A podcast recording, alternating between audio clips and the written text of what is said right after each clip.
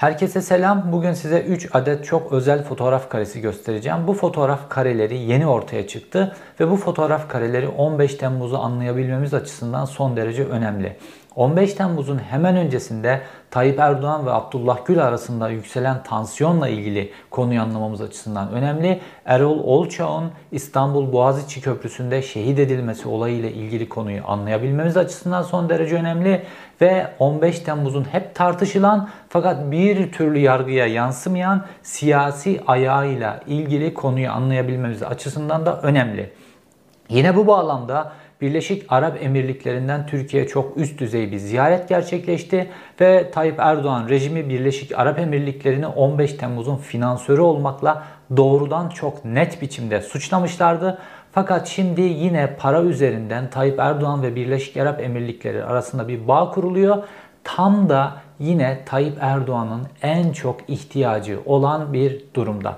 Yine dop dolu, yine bilgi dolu bir videoyla karşınızdayım.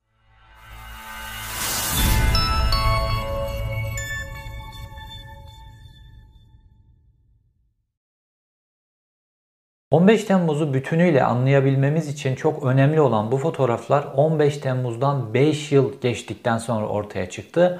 Cumhurbaşkanı Abdullah Gül'ün foto muhabirliğini yapan Mehmet Demirci tarafından geçtiğimiz hafta sosyal medya hesabından paylaşıldı ve belli bir çevre içerisinde önemli bir tartışma patlak verdi. Çünkü gerek Erol Olçoğ'un şehit edilmesi, gerekse de 15 Temmuz öncesindeki siyasi atmosfer ve gerekse de 15 Temmuz'un siyasi ayağıyla ilgili önemli bir tartışma var. Üstü sürekli kapatılmaya çalışılan konular var ve bu fotoğraf kareleri bize çok önemli bir ipucu verdi. Çok önemli bir perspektif verdi bize.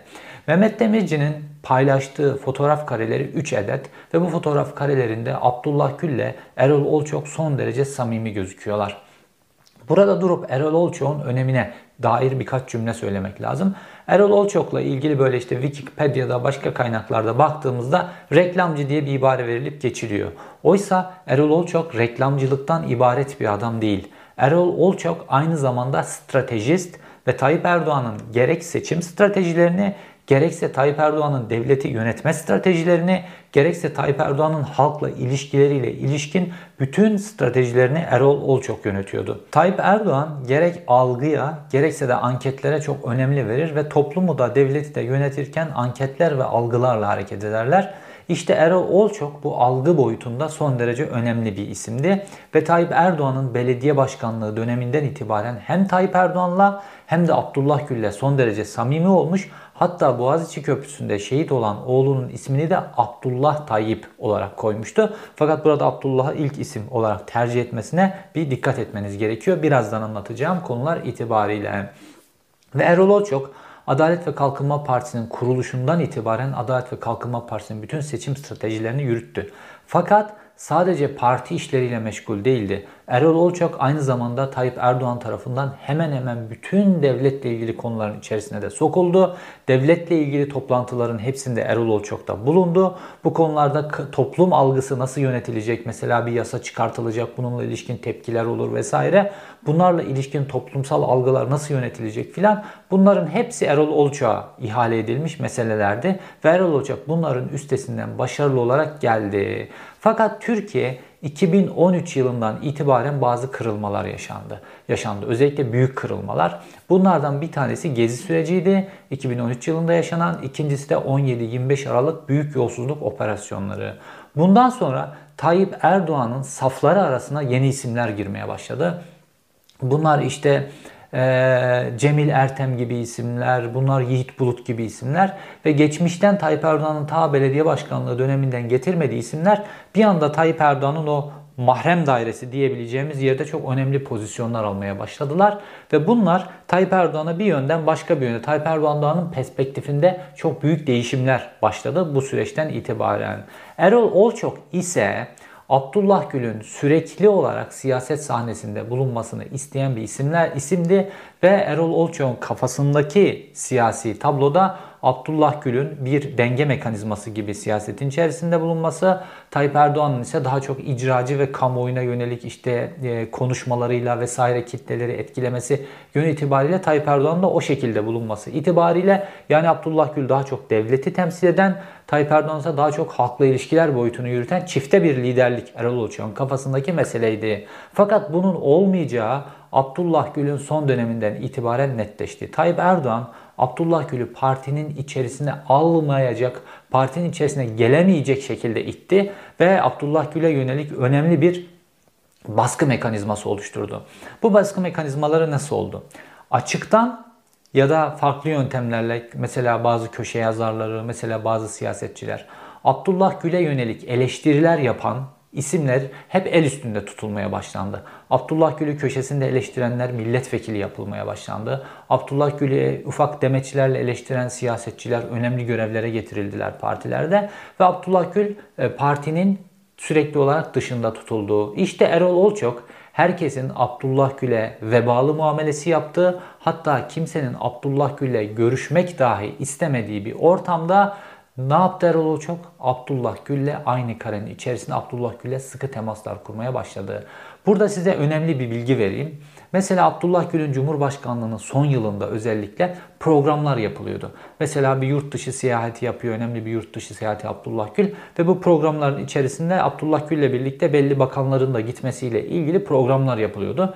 Ve bakanlar Abdullah Gül'le aynı kareye girmemek için 50 dereden su getiriyorlardı ve o geziye gitmiyorlardı. Mesela Mehmet Şimşek normalde baktığımızda Abdullah Gül'le yakın olması gereken bir adam gibi gözüküyor dönemin Maliye Bakanı. Fakat Tayyip Erdoğan'ın Abdullah Gül'e olan öfkesini bildiği için Tayyip Erdoğan'ın kendisi için en önemli rakip olarak Abdullah Gül'ü gördüğünü bildiği için Mehmet Şimşek e, Abdullah Gül'ün Cumhurbaşkanı sıfatıyla yaptığı bir geziye gönderdiği daveti reddetmişti. Ve sadece bu Mehmet Şimşek değil onun gibi pek çok bakan da aynı şekilde bu biçimdeydi.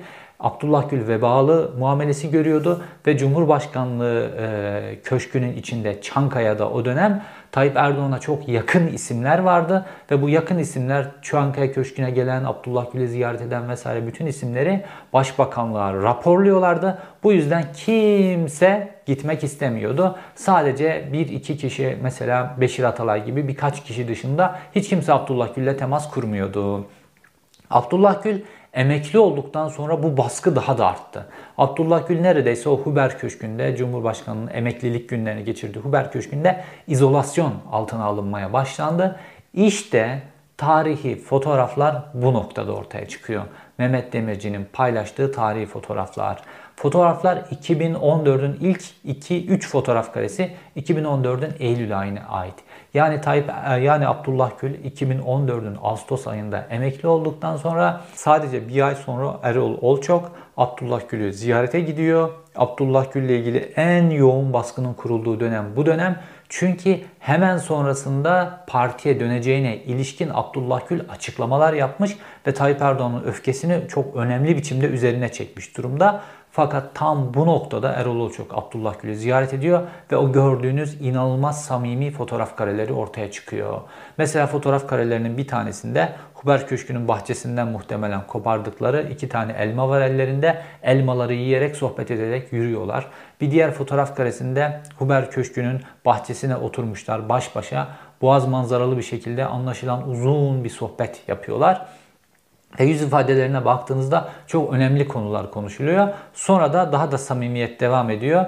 Erol Olçok'un biliyorsunuz spor arabalara yönelik e, çok merakı vardı. Ve Erol Olçok oraya bir spor arabasıyla gelmiş ve Abdullah Gül onun spor arabasını deniyor filan tur atıyor herhalde orada filan. Böyle bir samimi pozisyonlar var. Erol Olçok'la samimiyeti bu şekilde devam ediyor. Fakat ortaya çıkan bir dördüncü fotoğraf karesi daha var. Yine onu da Mehmet Demirci paylaştı. Bu fotoğraf karesi daha sonraki bir döneme ait ve bu fotoğraf karesinde Erol Olçok ve Abdullah Gül'e başka önemli bir isim de eşlik ediyor. Adalet ve Kalkınma Partisi Urfa Milletvekili Faruk Bayrak dördüncü fotoğraf karesinde Erol Olçok ve Abdullah Gül'le aynı karenin içerisine giriyor ve üçlü e, kış aylarında olduğu anlaşılan bir fotoğrafta beraber Huber Köşkü'nün bahçesinde yürüyorlar ve oldukça samimi gözüküyorlar. Bu üçlü Alfa yayınlarının sahibi aynı zamanda Faruk Bayrak ve e, Abdullah Gül'ün strateji ekibinin içerisinde yer alabilecek birisi. Anlaşılan üçlü bir strateji toplantısı geliştiriyorlar. Ve az önce de söylediğim gibi Erol Olçak sürekli olarak Abdullah Gül'e siyasetin içine girmesi gerektiği, siyasi, aktif olarak siyasette yer alması gerektiğine ilişkin sürekli olarak motivasyon veriyor. Ve bu motivasyon emin olun ki Tayyip Erdoğan'ın da kulağına gitmiştir. Erol Olçok'un bu tip faaliyetleri Tayyip Erdoğan'da rahatsız etmiştir. Biz bu rahatsızlığı nereden biliyoruz? Daha Erol Olçok hayattayken Tayyip Erdoğan'ın diğer bir reklamcı, diğer bir stratejist Ali Taran'la kurduğu ilişkiyi biliyoruz. Bunun üzerinden biliyoruz. Şimdi Adalet ve Kalkınma Partisi'nin, Tayyip Erdoğan'ın daha doğrusu ta belediye başkanlığından beri bütün o başarılı seçim çalışmalarını, propaganda faaliyetlerini yapmış Erol Olçok bir tarafta. Fakat aniden Tayyip Erdoğan Adalet ve Kalkınma Partisi Genel Merkezi'ne reklamcı Ali Taran'ı çağırıyor. Hatta öncesinde temaslar kuruluyor. Ali Taran bununla ilgili bir sunum yapıyor ve Ali Taran'la bir anda anlaşmaya doğru ilerliyor. Ve Ali Taran'la aslında anlaşacak ve Ali Taran'ın yap, Taran'ın yaptığı sunumda beğeniliyor. Fakat burada çıkan problem parayla ilgili bir problem. Çünkü e, Tayyip Erdoğan kendi parasını hiçbir zaman bu tip işler için harcamaz. Nasıl yapıyorlardı normalde reklamcılıkta işi? İşte bir reklam firması, başka bir firma vesaire bunlara ya da işte mesela gazetelerde reklamlar yayınlıyorlar filan ya. Bunlara sonradan para filan vermezlerdi. Nasıl yapıyor? Ali Taran'a da yapılan teklif aynı şekilde. Ee, bunun karşılığında bir sözleşmede bir rakam yazılması gerekiyor. Vali Taran da dolayısıyla bu rakamla ilgili bir pazarlık noktasına gelmek istiyor. Fakat yaklaşım şu şekilde. Sen biz bize bu işi yap. Sonra biz sana devletin farklı kurumlarından farklı işler veririz. Güzel fiyatlara, fahiş fiyatlara bu işleri veririz. Sen parayı oradan kazanırsın. Yani devletin parasını sana dolan başlı yoldan senin kesene doldururuz. Fakat sen burada bu işi Adalet ve Kalkınma Partisi'ne bu işi bedavadan yap. Sistem bu şekilde. Ali Taran işte bunu kabul etmediği için AKP ile bir anlaşma noktasına gelemiyorlar. Ve fakat burada sonrasında bir kırgınlık oluşuyor. Özellikle Erol Olçok ve Tayyip Erdoğan tarafından ve 15 Temmuz'un öncesindeki dönemde Tayyip Erdoğan'la Erol Olçok'un arasında bir gerilim, bir gönül koyma, bir kırgınlık olduğu son derece net ve Erol Olçok'un Abdullah Gül'le olan bu ilerleyen giderek de artan samimiyeti, görüşmeleri ve e, Erol Olçoğ'un Abdullah Gül'ü sürekli olarak aktif siyasetin içerisine çekme çabası Tayyip Erdoğan için alarm noktasında bir çaba. Çünkü Tayyip Erdoğan özellikle e, Ekrem İmamoğlu ve Mansur Yavaş'ın e, politika sahnesine çıkmasından önceki dönemde kendisine rakip olarak gördüğü tek adam vardı Abdullah Gül. Eğer benim karşıma Abdullah Gül aday olursa Abdullah Gül kazanır diye bir düşüncesi vardı. Ve Abdullah Gül'ü sürekli olarak baskı altında tutmak, Abdullah Gül'ü partinin içerisine sokmamak ve Abdullah Gül'ün muhalefetin adayı olarak da çıkmaması için çeşitli stratejiler yürütüyordu. Hatta bunun için e, Hulusi Akar'ı askeri helikopterle Huber Köşkü'ne bile gönderdi ve dolayısıyla e, Abdullah Gül'ün muhalefetin adayı olmaması için Hulusi Akar üzerinden ikna etmeye çalıştılar. Burada Abdullah Gül de siyasi oyuna girme konusunda isteksiz davrandı. Baktığımızda Adalet ve Kalkınma Partisi'nin doğuşunda Abdullah Gül'ün ve Tayyip Erdoğan'ın Erbakan'a karşı verdikleri bir mücadele var. Yani o partiyi bir mücadele sonucunda kurdular.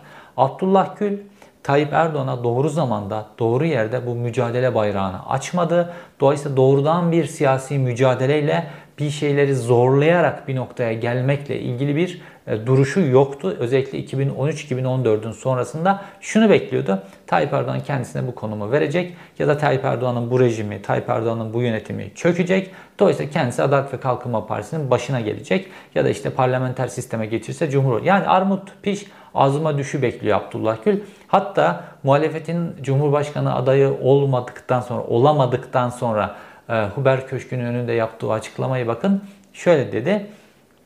Adaylığımla ilgili bir konsensüs oluşmamıştır. Yani bir konsensüs bekliyor. Seçileceğinin garanti olduğu bir ortam bekliyor. Aynı o şekilde gelir. Yoksa mücadele içerisinde bir şeylerin mücadelesini vererek yeni bir hareket ya da Adalet ve Kalkınma Partisi'nin yönetimini e, ele almakla ilgili bir çabası yok. Fakat bunu zorlayan kişi Erol Olçok'tu. İşte Erol Olçok'un Tayyip Erdoğan'ın hedefi haline gelmesine neden olan konulardan bir tanesi de buydu. Burada Ali Taran'la görüşme önemli bir durum. Fakat bir başka önemli durum ise Erol Olçok'un eski eşi Nihal Olçok'un yaptığı açıklamalar. Özellikle bir açıklama son derece önemli. İçişleri Bakanı Süleyman Soylu televizyon programına katıldı ve televizyon programında dedi ki benim dönemimde faili meçhul cinayet gerçekleşmemiştir diye bir açıklama yaptı. Ve Nihal Olçok hemen bu açıklamanın ardından bir tweet attı ve dedi ki Abdullah Tayyip Olçok'u kim öldürdü? Yani benim oğlumu kim öldürdü diye bir soru sordu. Bu ne demek biliyor musunuz? Oğlum faili meçhul bir cinayete kurban gitti demek. Nerede? 15 Temmuz gecesi Boğaziçi Köprüsü'nde. Şimdi normalde baktığımızda Erol Olçok ve oğlu Abdullah Tayyip e, Olçok orada şehit oldular ve bütün propagandayı iktidar bu şekilde yürüttü. Fakat Erol Olçok'u ve Abdullah Tayyip Olçok'u doğrudan öldüren kurşunlar kimin silahından çıktı konusunun sürekli üzerinin örtülmeye çalışıldığını görüyoruz. Ve Nihal Olçok da sürekli olarak buna itiraz ediyor. Ve Nihal Olçok diyor ki ikisi de keskin nişancı atışıyla bilerek hedef alındılar ve öldürüldüler. Şimdi bu Boğaziçi Köprüsü'ndeki olaylar oldukça karışık ve bu karışıklıkla ilgili bize en önemli ipuçlarını veren kişilerden bir tanesi de Binali Yıldırım. Bunu daha önceki videolarımda anlattım. Binali Yıldırım kendisinin o gece ortadan kaldırılmasıyla ilgili bir çaba olduğu, bir plan olduğunun farkında. Ve Ahmet Şık da bunu şöyle açıkladı. E, milletvekili ve gazeteci Ahmet Şık. 15 Temmuz darbesinin inandırıcılığı için o gece eğer başbakan öldürülseydi artık bunun gerçek net bir darbe olduğuna ilişkin kamuoyu ve uluslararası kamuoyu tamamen ikna olacaktı. Bu çok önemli bir yemdi diyor. Ve o gece Binali Yıldırım da aldığı telefonla Boğaziçi Köprüsü'ne doğru gidiyor. Tıpkı Erol Olçok gibi. Fakat orada tarihin akışını değiştiren bir hadise gerçekleşiyor ve Binali Yıldırım'ın koruma müdürü kendi inisiyatifiyle bazı görüşmeler yapıyor. Emniyet Teşkilatı'nda tanıdığı bazı kişilerden ve e, Binali Yıldırım'a anlatıldığı gibi olmadığını görüyor Boğaziçi Köprüsü'ndeki tablonun ve Binali Yıldırım Boğaziçi Köprüsü'ne giderken yolda viraj alıyor ve Boğaziçi Köprüsü'ne gitmekten vazgeçiyor. Dolambaçlı yollardan Ankara'ya gidiyor. Hatta kendisini kime karşı koruduğunu bilmeden o şekilde dolambaçlı yolları e, aşarak Ankara'ya geliyor. Ve 15 Temmuz'un hemen sonrasındaki hafta içerisinde Binali Yıldırım gazeteci Hande Fırat'a konuştu ve orada Hakan Fidan'a yönelik bazı öfkeli cümleler kurdu ve dedi ki o gece ona ulaşamadım. Bunu sordum. Bana doğru düzgün bir açıklama yapmadı doğrusu diye doğrudan başbakan sıfatıyla o dönem kendisine bağlı MİT müsteşarı ile ilgili bu tip hedef alıcı açıklamaları doğrudan televizyon kanalında yaptı. Hatta Hande Fırat da bu cümlelere oldukça şaşırdı. Sonrasında bir şeyler oldu. Bu tartışmanın üzeri kapatıldı. Fakat Binali Yıldırım'ın da o gece köprüye öldürülmek üzere gönderildiğine ilişkin çok güçlü kanıtlar var. Erol Olçok'a baktığımızda Erol Olçok bir reklamcıdan ibaret değil. Erol Olçok Tayyip Erdoğan'ın strateji ekibinin en önemli isimleri. Yani akıl isimlerden bir tanesi. Sizin aklınız olan ve 15 Temmuz gecesi en çok ihtiyaç olan şey akıl, siyaset, strateji. Bunu üretebilecek en önemli adamınızı normal bir sokak protestocusu gibi Boğaziçi Köprüsü'ne gidiyor. Böyle bir şey olmaz. Erol Olçok'un kendisi de bunu yapmaz.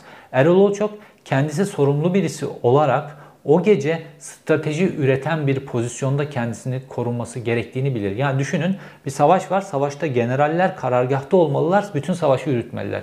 General bir piyade, piyade gibi eline tüfek alıp ön safa gitmez. Bu son derece büyük bir hata olur.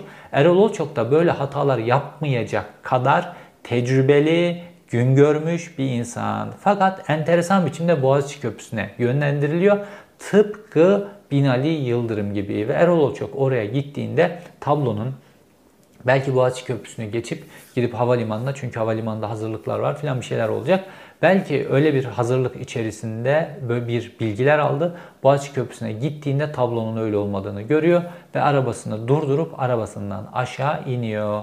Arabasından aşağı indikten sonra da kurşunların hedefi oluyorlar. Kurşunların geliş yönü o bu filan bununla ilgili pek çok tartışma var. Fakat esas olarak Erol Olçok gibi devletin en üst kademelerine çok yakın bir adamın kimin silahından çıkan kurşunla hayatını kaybettiğinin netleştirilmesi lazım. Bu son derece basit bir balistik inceleme yapılacak vesaire. Üzerine birazcık düşülecek bir olay yeri inceleme ekibi. Onlarca olay yeri inceleme ekibi bu işe ayrılabilir. Fakat ayrılmıyor. Ne yapılıyor? Gruplandırma yapılıyor.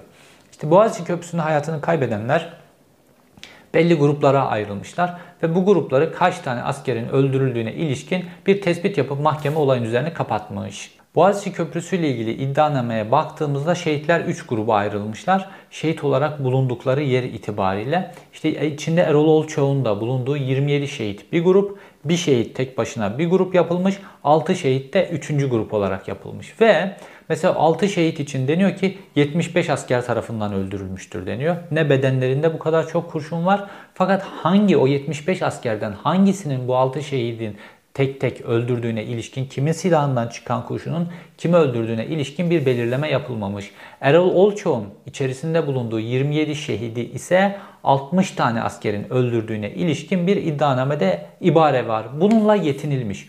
O 60 şehitten, 60 askerden hangisinin silahından çıkan kurşunla Erol Olçon ya da diğerlerinin öldürüldüğüne ilişkin bir tespit yok. Ve baktığımızda işte şehit olma yerleri vesaire bunlarla ilgili çok fazla tartışma var. Fakat esas olarak 15 Temmuz hadisesiyle ilgili yargılamada ve genel olarak İstanbul'daki yargılamalarda hatta Akıncı üstündeki yargılamalara baktığımızda askerlerin komuta seviyesindeki askerlerin Erol Olçoğ'un şehit edilmesiyle ilgili çok şiddetli bir tepki e, gösterdiklerini görüyoruz. Ve Erol Olçoğ'un o gece orada öldürülmesiyle ilgili başka bir dümenin döndüğüne ilişkin farklı yerlerde yargılanan askerler inanılmaz biçimde bir baskı yapıyorlar. Bunu son derece net biçimde reddediyorlar. Ve Erol Olçak'ın keskin nişancı silahıyla bilerek, isteyerek Boğaziçi Köprüsü'ne gönderildiği ve orada keskin nişancı silahının hedefi olduğuna ilişkin inanılmaz biçimde ısrarlılar askerler. İşte burada Nihol Olçoğ'un lafları daha önemli bir boyuta geliyor.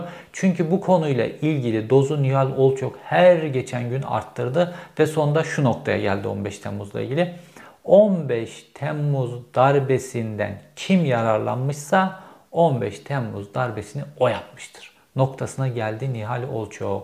Ve e, özellikle balistik incelemenin yapılmasıyla ilgili çok fazla bastırdı Nihal Olçok. Boğaziçi Köprüsü'nde yargılanan askerler ve askerlerin avukatları da çok fazla bastırdılar.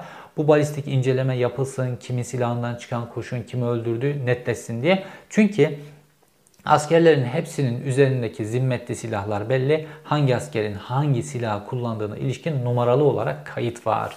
Fakat bu inceleme bir türlü yapılmıyor ve Erol Olçoğ'un şehadeti tıpkı Boğaziçi Köprüsü'nde şehit olan herkes gibi balistik incelemeden yoksun biçimde tutuluyor. Ve dolayısıyla bu işin üzeri tamamen karartılıyor.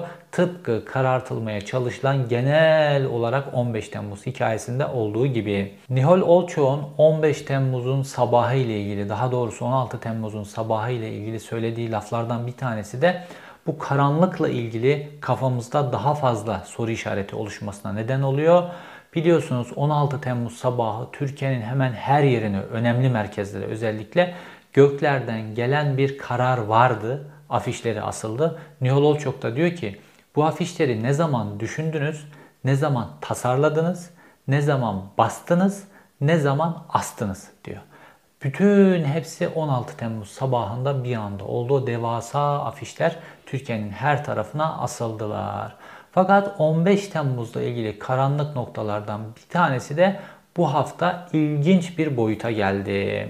O da Birleşik Arap Emirlikleri'nden Türkiye'ye yapılmış üst düzey bir ziyaretti. Son 1-2 haftadır Birleşik Arap Emirlikleri ile Türkiye arasında bazı sıcak temaslar oluyordu. Fakat Abu Dhabi yani Birleşik Arap Emirlikleri'nin başkenti olan yerden Abu Dhabi Veliaht Prensi Türkiye'ye bir ziyaret gerçekleştirdi ve Tayyip Erdoğan tarafından devlet protokolüyle ağırlandı ve Türkiye ile Birleşik Arap Emirlikleri arasında bazı anlaşmalar imzalandı. Normalde Tayyip Erdoğan'ın kendisi ve Tayyip Erdoğan'ın medyasının tamamı Birleşik Arap Emirlikleri'ni 15 Temmuz'un finansörü olmakla ve 15 Temmuz'u istihbari yönden desteklemekle ilgili açık biçimde hiçbir şüpheye yer bırakmayacak biçimde net olarak suçlamışlardı ve Tayyip Erdoğan oradaki büyükelçisini geri çekmekle ilgili de doğrudan açıklama yapmış ve Birleşik Arap Emirlikleri'nin elçisini de deport etmekle ilgili açıklamalar yapmıştı. Suçlamaları son derece netti. Bununla ilgili ellerindeki delillerin ne olduğunu 15 Temmuz yargılamalarında göremedik. Fakat suçlamalar netti. Fakat bütün bunun üzerine sürekli olarak propagandası yapılan 250 şehidin üzerine ki Nihal Olçok bununla ilgili de enteresan bir şey söylüyor. Diyor ki çok şükür ki 250 şehit Türkiye'yi bir noktadan alıp bir noktaya götürdü. 250 bin şehit de olabilirdi diyor. Şimdi kendi eski eşi ve oğlunun da içinde olunduğu, olduğu 250 kişiyle ilgili çok şükür ki demesi enteresan bir şey ve Türkiye'yi bir noktadan bir noktaya getirmekle ilgili oradaki yaptığı vurguda 15 Temmuz'dan sonra Tayyip Erdoğan'ı başkanlığa taşıyan, tek adam olmaya taşıyan süreç. Çok şükür ki diyor bu 250 kişi yetti. 250 bin kişi de olabilirdi diyor.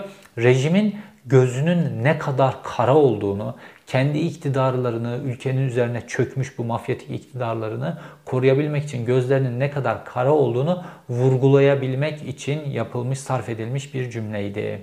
Şimdi Birleşik Arap Emirlikleri Veliaht Prensi bu 250 şehidin de sorumlusu olarak şu an devlet protokolüyle Türkiye'de karşılandı. Ne oldu da bir anda 250 şehidin faili 15 Temmuz'un finansörlüğünden Türkiye'de devlet protokolüyle ağırlanan bir noktaya geldi Birleşik Arap Emirlikleri sadece 5 yıl içerisinde. Yoksa Tayyip Erdoğan 15 Temmuz'un gerçekten bir darbe girişimi olmadığına ilişkin fikirler mi gelişmeye başladı Tayyip Erdoğan'ın aklında?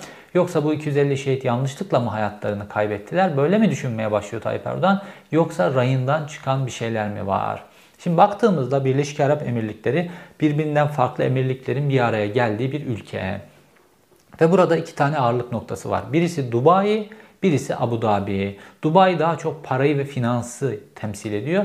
Ve Tayyip Erdoğan rejiminin Dubai ile öyle geçmişten beri çok da problemi yok. Hatta Dubai emirinin Türkiye'de önemli yatırımları var. Hatta şu meşhur Paramount Otel'de bir zamanlar Dubai emirinin oğlu tarafından satın alınıp işletilmiş vaziyette idi. Başka yatırımları da var. Tabi Dubai emirinin Türkiye'de ve Türkiye ile Dubai arasında gidişler, gelişler, para trafikleri filan bunlar oluyor. Hatta Rıza Zarrab da Türkiye üzerinden parasını aklarken Dubai'yi bir rota olarak kullanıyordu ve Dubai de dünyada kara paranın aklandığı en önemli merkez. Mesela İngiltere'nin narkotikle ilgili raporlarında bu çok net biçimde söyleniyor işte. İngiltere'nin narkotikle ilgili raporlarında İngiltere'deki e, uyuşturucu pastasının büyüklüğünün 45 milyar pound olduğuna ilişkin bir vurgu var ve bu paranın büyük bölümünde Birleşik Arap Emirlikleri'ne Dubai'de aklandığına ilişkin bir vurgu var. Fakat bu vurgu yapılıyor fakat Dubai'ye yönelik Birleşik Arap Emirlikleri'ne yönelik İngiltere bir adım mı atıyor? Yok. Çünkü o paralar orada aklanıyor. Kontrol altında diyebileceğim biçimde. Sonra yine o paralar geliyor.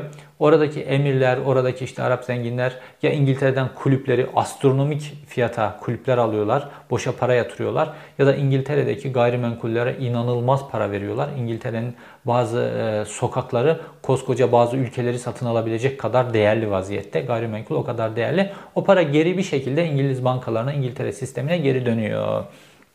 Fakat Dubai bu kara para aklamada en önemli merkezlerden bir tanesi. Bu şu an Erdoğan rejimi açısından da önemli. Şimdi Sedat Peker'in ifşaatlarından anlıyoruz ki Türkiye'ye gelmeye başlayan e, Güney Amerika e, menşeli kokain Türkiye üzerinden ve Kıbrıs üzerinden, Bodrum'daki bazı limanlar üzerinden Arap ülkelerine gönderiliyor. Ve Sedat Peker diyor ki burada Bodrum, Yalıkavak, Marina'da Mehmet Ağar'ın da organizasyonlarıyla Arap zenginlerine, Arap şeyhlerine, Arap prenslerine ait lüks yatlar üzerine parçalanıp o şekilde gönderiliyor diyor. Şimdi eğer Türkiye artık böyle e, ülkenin yönetiminde bulunan bu mafyatik rejiminde kararıyla kokain meselesinin içerisine böyle büyük biçimde girdiyse ki girmiş gözüküyor. O zaman bu para ve bu kokainler Arap ülkelerine gidiyorsa ve Arap ülkelerinde bu kokain satılıyorsa buradan oluşan rant, buradan oluşan para aynı zamanda Dubai üzerinden bir şekilde aklanıp sistemin içerisine giriyordur. Dolayısıyla e, Erdoğan rejiminin para açısından Dubai e, emirliği ile ilişkileri bu biçimde devam ediyor. Ve baktığımızda Sedat Peker gibi işte yeraltı dünyasının önemli bir isminin de muhtemelen geçmişi itibariyle de Birleşik Arap Emirlikleri ile Dubai ile bu tip kara para organizasyonlar üzerinden bazı bağları olabilir. Bu açıdan kendisi için güvenli bir liman, önemli stratejik bir tercih yapmış ve oraya gitmiş gözüküyor ee, Sedat Peker ilk adım olarak. Fakat Abu Dhabi dediğiniz yer biraz daha farklı. Abu Dhabi Emirliği biraz daha farklı orada. Çünkü hem başkent oluşu itibariyle hem de daha çok e, asker ve istihbarat yönetimi oradan gerçekleştiriyor. Oranın ağırlığında daha çok. Ve şimdi Tayyip Erdoğan doğrudan orayla temas kuruyor. Yani Dubai tarafıyla çok sıkıntısı olmayan Tayyip Erdoğan şimdi Dubai tarafına dönüyor. Ve iki tane böyle büyük düşman birbirlerine karşı karşıya gelmiş iki tane büyük düşman bir noktada temas kuruyorsa bunlardan bir tanesi rayından çıkmış demektir. Ve baktığımızda Abu Dhabi yönetiminin e, Türkiye ile temas kurmaya böyle hiç de böyle çok da ihtiyacı olan bir durum söz konusu değil. Fakat Erdoğan rejiminin şu an çok ihtiyacı var. Ne zaman gibi daha önce karşılaştık büyük krizlerde olduğu gibi. Şu an çok büyük bir ekonomik çöküntü içerisinde siyasetin finansmanının bir şekilde yapılması lazım. Seçim öncesine Tayyip Erdoğan ülkeyi 2022 yılında bir erken seçim eğer olursa ya da 2023 yılında normalde yapılması gerekiyor. Seçimin öncesinde Tayyip Erdoğan ülkeyi ekonomik yönden rahatlatıp bir şeyler oyunun üzerine belli bir oy koyması gerekiyor. Burada da siyasetin finanse ediliyor olması gerekiyor. Yani bir şekilde sıcak parayla bir ufak esintiye ihtiyacı var Tayyip Erdoğan'ın. İşte bu esintiyle ilgili de baktığınızda Tayyip Erdoğan'ın geçmişten beri temas kurduğu ve sıcak parayı ülkeye çektiği kollarının tek tek tek kesildiğini görüyoruz. Şimdi artık Tayyip Erdoğan raydan çıkıp Dubai yönetimine ne tavizler verdiğini bilmiyoruz. Fakat belli ki bu tavizlerin hepsine tamam demiş. Geçmişte 15 Temmuz ki Tayyip Erdoğan'ın kendisini ve rejimini oluşturan en önemli destan olarak e, kendi kuruluş reçetesi olarak koyduğu, kendi varoluş e, manifestosu olarak koyduğu bir konudan geri adım atıyor ve 15 Temmuz'un finansörünü 15 Temmuz'un finansör olarak suçladığı adamı sarayda resmi törenle karşılıyor. Eğer Abu Dhabi yönetimi Tayyip Erdoğan'ı bu noktaya getirdiyse Tayyip Erdoğan çok önemli tavizler vermiştir ki bu hikayede bir gedik oluşturuyor. Baktığımızda Gezi süreci de Tayyip Erdoğan için çok önemli bir şey. Tayyip Erdoğan'ın böyle darbe olarak e, nitelediği bazı hadiseler var. Mesela Gezi onlardan bir tanesi. Gezi darbesi diye niteliyorlar. Gezi darbesinde Tayyip Erdoğan şu an elinde kalan son dal Osman Kavala. Osman Kavala'yı da cezaevinden tahliye ederse Gezi darbesi söyleminin bir e, gerçekliği kalmayacak. Çünkü bir şeye darbe diyorsunuz ortada fail yok, tutuklu sanık yok ortada. Bunu hiçbir biçimde inandırıcılığı kalmayacak. O yüzden Osman Kavala içeride. Yoksa Tayyip Erdoğan'ın böyle Osman Kavala'ya böyle külli bir düşmanlığı filan onu öyle çok önemli bir pozisyona koyduğu filan yok. Gezi darbesi söyleminin ayakta kalabilmesi için son dal Osman Kavala onu o yüzden içeride tutuyor. Şimdi bir sürü Türkiye içerisinden, Türkiye dışından, Avrupa Birliği'nden, Amerika'dan raporlarda Osman Kavala'nın ismi geçiyor vesaire. Buna rağmen Tayyip Erdoğan Osman Kavala'yı tahliye etmiyor. Osman Kavala cezaevine çıksa Tayyip Erdoğan rejimine ne tip bir zarar verebilir? Hiçbir biçimde zarar verebilir. Ne bir doğru düzgün muhalefet yapabilir, ne başka etkili, ne kamuoyu üzerinde, halk üzerinde etkili falan hiçbir şey yapamaz. Ama onu orada tutuyor. Niye? Gezi darbesi söylemini yıkılmaması için Avrupa Birliği'ne rağmen, Amerika'ya rağmen, Türkiye'deki güçlü lobiye rağmen. Fakat Abu Dhabi meselesi 15 Temmuz Tayyip Erdoğan için çok daha önemli. Gezi'den daha önemli. Fakat buradaki en önemli sac ayağını kendi eliyle oluşturduğu finansörlük sac ayağını Tayyip Erdoğan kırdı. İşte bu Tayyip Erdoğan'ın ne kadar sıkışmış olduğunu gösteriyor ve Tayyip Erdoğan'ın bir ray değişimini gösteriyor. Bu ray değişimi Abu Dhabi yönetimiyle yapılmış bu temas son derece önemli. Bu ray değişiminin Türkiye'yi nereye götüreceğini Tayyip Erdoğan'ın kendisinin tekrar kendisini kurtarabilmek için ne tip formüller geliştireceğine ilişkinde bize ipuçları veriyor önümüzdeki dönemde. İzlediğiniz için teşekkür ederim. Bir sonraki videoda görüşmek üzere.